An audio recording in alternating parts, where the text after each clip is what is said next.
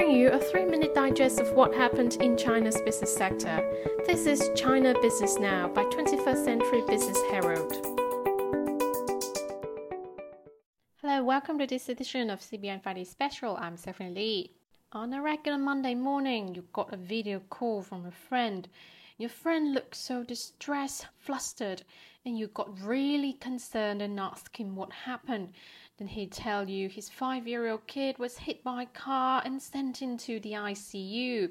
Your friend said he hasn't got enough money to pay for the treatment. Now he's crying and asking if you could lend him money to save his poor son. What would you do? Of course, I'll give him the money to save the boy. He's my friend and he needs my help. If that's what you're thinking, think again, because it could be a scam. The person you saw, flesh and blood, may not be who you think he is, even though your friend, quote-unquote, was speaking to you on FaceTime.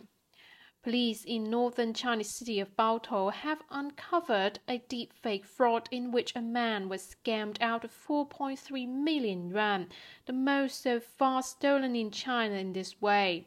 According to disclosures by police in Fuzhou in eastern Fujian province, on April twentieth, a fraudster stole an individual's WeChat account and used it to make a video call to a businessman named Guo, an existing contact on the individual's WeChat app, according to an article published Monday by media portal associated with the government of Fuzhou.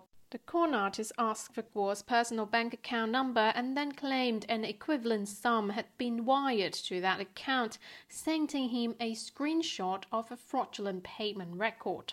Without checking that he had received the money, Guo sent two payments from his company account totaling the amount requested, the police said. At the time, I verified the face and voice of the person video calling me, so I let down my guard, the article quoted Guo as saying. The man only realized his mistake after messaging his friend whose identity had been stolen, who had no knowledge of the transaction. Guo alerted local police. At the request of the Fuzhou authorities, their colleagues in Baotou later intercepted some of the funds at the local bank, but nearly one million yuan was unrecoverable. The police investigations are ongoing. The case unleashed discussion on microblogging sites Weibo about the threat to online privacy and security, with the hashtag A I scams are exploding across the country, gaining more than one hundred eighty million views on Tuesday, but it was seemingly removed from the internet amid fears that the case may inspire copycat crimes.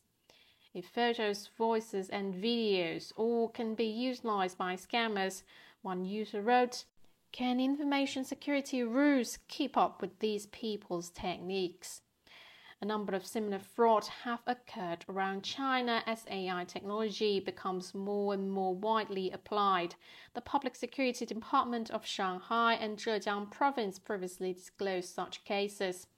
In addition to direct scams, some fraud involve live e-commerce platforms where A I technology is used to replace the faces of live streamers with those of stars and celebrities to take advantage of their market appeal and fool people into buying goods, raising related issues around fraud and intellectual property rights.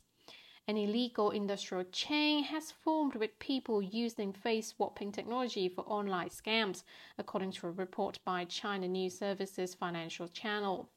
A website providing deepfake software services sells a complete set of models that can be used on various live streaming platforms for only thirty-five thousand yuan, according to its customer service.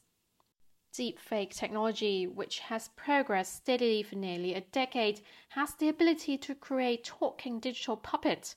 The software can also create characters out of whole cloth, going beyond traditional editing software and expensive special effects tools used by Hollywood, blurring the line between fact and fiction to an extraordinary degree. Deepfake has been used in recent years to make a synthetic substitute of Elon Musk that shielded a cryptocurrency scam to digitally undress more than one hundred thousand women on Telegram and to steal millions of dollars from companies by mimicking their executives' voices on the phone. Another example of how eerily accurate their technology is their replication of actor Leonardo DiCaprio speaking at the U N. According to the World Economic Forum, deepfake videos are increasing at an annual rate of nine hundred percent, and recent technological advances have even made it easier to produce them. Identifying this information will only become more difficult as deepfake technology will become sophisticated enough to build a Hollywood film on a laptop without the need for anything else. In most of the world, the authorities can't do much about it. Even as the software grows more sophisticated and accessible, few laws exist to manage its spread. And many people are starting to get concerned of deepfake and A I-generated content being used for evil. First, this technology can be used for misinformation, for instance, allowing people to believe a politician made a shocking statement that they never did, or secondly, to scam people, especially the elderly. And in China, A I companies have been developing deepfake tools for more than five years. In a twenty seventeen publicity stunt at a conference, the Chinese speech recognition specialist iFlytek made deepfake video of the U S president at the time, Donald J. Trump, speaking in Mandarin.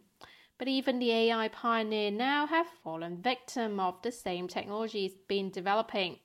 Shares of iFlytek fell four point two six percent on Wednesday after a viral screenshot surfaced of what appeared to be a chatbot-generated article that made unsubstantiated claims against the company, fueling public concern about potential misuse of generative A I. The potential pitfalls of groundbreaking A I technology have received heightened attention since U S-based company OpenAI in November launched ChatGPT. China has announced ambitious plans to become a global A I leader by twenty thirty, and a slew of tech firms including Baidu, Alibaba, J D dot com, NetEase, and ByteDance have rushed to develop similar products. ChatGPT is unavailable in China, but the American software is acquiring a base of Chinese users who use virtual private networks to gain access to it for writing essays and cramming for exams. But it is also being used for more nefarious purposes. This month, police in the northwestern province of Gansu said coercive measures had been taken against a man who used ChatGPT to create a fake news article about a deadly bus crash that was spread widely on social media. China has been tightening scrutiny of such technology and apps amid a rise in A I-driven fraud, mainly involving the manipulation of voice and facial data, and adopted new rules in January to legally protect victims.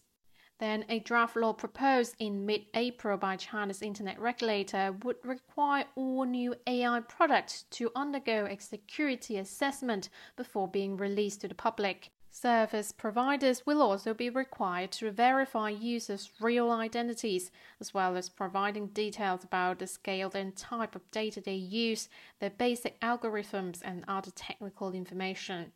The global buzz surrounding the launch of ChatGPT has seen a spate of A I-related product launches in China.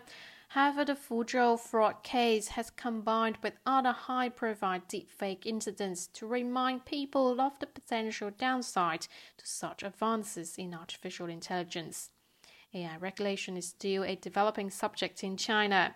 Initial excitement around the potential of ChatGPT and similar A I products in China has given way to concerns over how A I could be used to supercharge criminal activity. Well, tech talk aside, for ordinary people, what can we do to avoid being a victim of A I-related scams? First of all, experts suggest you should be mindful of unexpected and urgent calls asking for money from your loved ones or your work. For example, try to ask them some personal questions to verify their identity. Second, try using a different source, a different channel.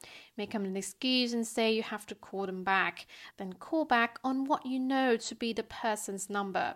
And if you receive such video calls, try to detect if they are fake through unnatural facial features and expressions. For one thing, unnatural eye movement and lack of blinking are clear signs of deep fakes.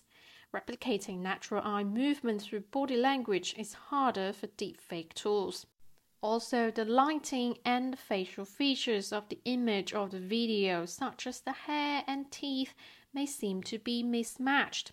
In the most obvious giveaways are misaligned facial expressions and sloppy lip-to-voice synchronizations, unnatural body shapes, and awkward head and body positions. Okay, that's so much for today. Stay safe, stay real. See you next time. And that's it for today. Tune in next Monday on China Business Now by twenty-first Century Business Herald. Goodbye.